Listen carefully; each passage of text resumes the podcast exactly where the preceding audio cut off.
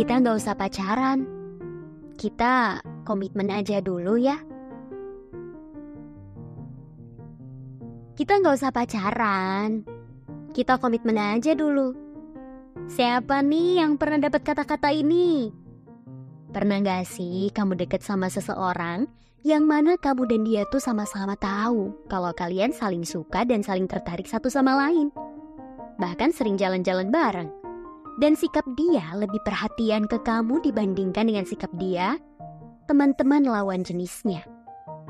Kayak ada tempat khusus gitu deh buat kamu di hatinya. Tapi kamu dan dia nggak pernah benar-benar menjalin hubungan secara resmi. Gak pernah benar-benar ada ucapan yang mengikat gitu deh antara kalian. Jadi, semacam hubungan tanpa status yang sering bersama tapi tanpa arah gitu. Dan dia nggak ngasih kejelasan ke kamu. Dia nggak mau pacaran atau menjalin hubungan sama kamu karena berbagai alasan. Tapi dia maunya antara kamu dan dia komitmen aja dulu untuk berproses bersama. Eh, kenyataannya sekarang dia malah menjalin hubungan sama orang lain tuh. Kamu pernah ngerasain momen lawak kayak gitu? Pasti kayak gitu bikin gregetan dan bingung sekaligus ngakak. Ya, menertawakan kebodohan diri sendiri sih. Tapi nih, emang terkadang seseorang bisa mengubah pikiran mereka atau merasa lebih cocok dengan orang lain. Alasannya ya bisa karena lagi jenuh dan bosan, atau ketemu orang baru yang lebih seru, lebih asik, lebih menyenangkan dibanding dirimu. Atau ya emang orangnya aja yang suka singgah sana sini gak punya rumah. Waduh.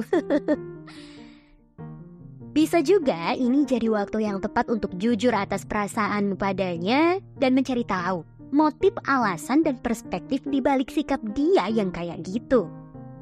Karena di keadaan kayak gini nih, suka bikin bingung. Ini ada yang salah sama sikap saya atau gimana ya? Kok dia malah sama yang lain sih? Perasaan kemarin mintanya komitmen. Kenapa sekarang malah jadi sama yang lain deh? Bisa jadi, ini waktu yang cocok untuk berbicara dari hati ke hati untuk mengetahui jawabannya, membantu mengatasi perasaan yang kamu rasakan. Tapi, ini kalau kamu emang benar-benar kepo dan mau tahu nih yang sebenarnya gimana kejelasan hubungan antara kamu dan dia. Kalau menurutmu udah jelas, oh dia udah sama yang lain. Berarti skip, nggak usah sama saya. Kalau gitu ya, ya udah, nggak perlu diperjelas lagi. Tapi kalau perasaan kamu membuatmu ingin mendapatkan kejelasan tentang hubungan sama dia, kamu bisa mempertimbangkan untuk ngobrol sama dia. Ya, nggak harus ngobrol secara langsung, lewat chat juga nggak masalah. Ini bisa ngebantu kalian berdua memahami posisi dan perasaan masing-masing dan menghindari kebingungan yang nggak ada akhirnya. Sebelum mulai chat lagi sama dia, pastiin dulu kalau hatimu lagi dalam keadaan tenang, santai, dan terbuka biar di antara kalian bisa memahami situasinya secara lebih baik. Nggak kebawa emosi. Pikirin dulu deh baik-baik. Renungin dulu. Perlu nggak nih menghubungi lagi untuk meminta kejelasan hubungan yang kemarin-kemarin? Atau semuanya udah cukup jelas? Udah sama yang lain berarti skip. Coba pertimbangkan. Kalau misalnya ternyata dia balik lagi sama saya, nih kejadian kayak gini nih bakalan keulang lagi nggak ya? Nah lo, pertimbangkan apakah kamu siap untuk terus berkomitmen tanpa adanya jaminan ke arah yang lebih serius. Pinjam uang ke bank aja ada jaminannya. Masa minjem hati dan perasaan orang gak ada jaminannya? Wah, parah sih. Kalau udah dipikirin dan kamu memutuskan untuk tetap meminta kejelasan hubungan, maka siapin dulu dirimu dalam keadaan tenang untuk mengetahui jawaban yang dia berikan. Tanya dulu, kenapa dia menjalin hubungan sama orang lain dan kenapa dia milih itu. Sedangkan sama kamu kemarin mintanya komitmen. Tapi tiba-tiba malah jadi sama yang lain. Eh, kita kan udah deket banget nih. Jadi penasaran, sebenarnya hubungan kita kemarin gimana ya? Katanya mau komitmen. Kok kamu malah jadi sama yang lain sih? Maksudnya gimana nih? Ingat, siapin dulu hati dan mentalnya. Biar nggak kaget mengetahui jawabannya. Karena khawatirnya nih, jawaban yang dia berikan bikin kamu sakit hati dan bikin makin kecewa. Kalau bikin kecewa mah mungkin ya pasti kecewa lah. Yang dikhawatirkannya adalah kalau jawabannya bikin kamu jadi ngerasa nggak percaya diri, jawaban yang bikin kamu jadi ngerasa emang aku separah itu ya. Jawaban yang bikin kamu takut menjalin hubungan komitmen sama orang baru. Pasti bakalan kepikiran dan takut sama jawaban yang dia berikan. Itu wajar kok. Takut tuh manusiawi. Tapi meskipun kamu takut, penting juga untuk tahu jawabannya kan? Biar nggak ada lagi tebak-tebakan yang nggak jelas kayak gini.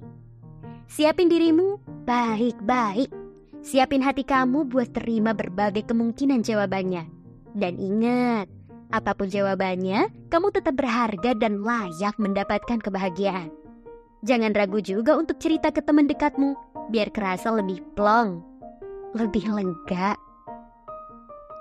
kalau ternyata jawabannya bikin aku kecewa dan sakit hati, aku harus gimana? Nah, kalau jawabannya bikin kamu kecewa dan sakit hati, itu emang jadi situasi terburuknya. Tapi jangan lupa, kalau kamu juga bisa merespons dan mengontrol diri kamu agar nggak terlalu terbawa perasaan. Karena wajar ngerasain sedih atau kecewa, biarin aja dulu hatimu merasakan itu. Gak perlu ditolak atau denial. Penyembuhan itu butuh waktu. Jadi, jangan terburu-buru untuk mengatasi perasaan seperti ini. Pelan-pelan, seiring waktu kamu akan ngerasa lebih baik kok. Yang penting jangan menyalahkan diri sendiri ya. Jangan merasa diri kamu separah itu dan gak worth it untuk menjalin hubungan dengan siapa pun. Jangan kayak gitu. Nah, akhirnya adalah emang pilihan terbaik adalah fokus aja sama diri sendiri dulu untuk berproses mengembangkan diri dan serahin aja hal-hal yang kayak ginian, perihal pasangan, jodoh, dan semacamnya ke Allah. Mungkin emang Allah sengaja menjauhkan dia dari kamu karena kelak di masa depan dia bisa memberi pengaruh buruk buat kamu. Yang kamu tahu dari dia kan baru yang baik-baiknya aja, baru yang romantis-romantis dan seru-seruannya aja. Belum tentu dia nggak main tangan sama pasangannya.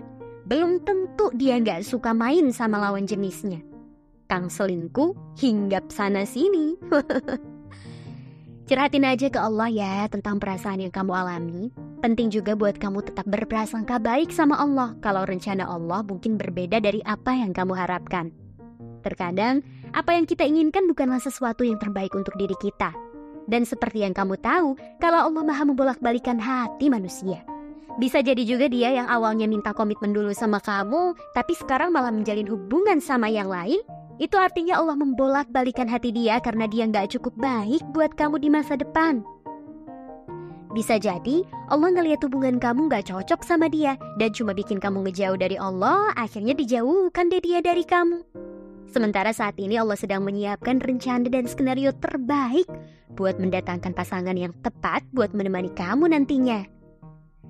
Emang baiknya ngembangin diri dulu aja sih, nggak perlu menjalin hubungan-hubungan gak jelas. Apalagi pakai embel-embel komitmen dulu, komitmen dulu, tapi malah jadian sama yang lain. Kadang hal-hal yang gak berjalan sesuai rencana membuka jalan untuk kesempatan baru yang lebih baik di masa depan. Oke, okay, sampai sini dulu ya podcastnya. Kalau kamu suka baca buku, kita Irai juga nulis buku loh. Ada buku Ruang Diri, tersedia di toko Oren. Tahu kan toko oren? Ada juga buku lain judulnya Teman yang Tepat untuk Perjalanan yang Lambat. Tersedia di marketplace dan juga di Gramedia. Oke, sampai ketemu lagi di podcast selanjutnya ya. See you next time.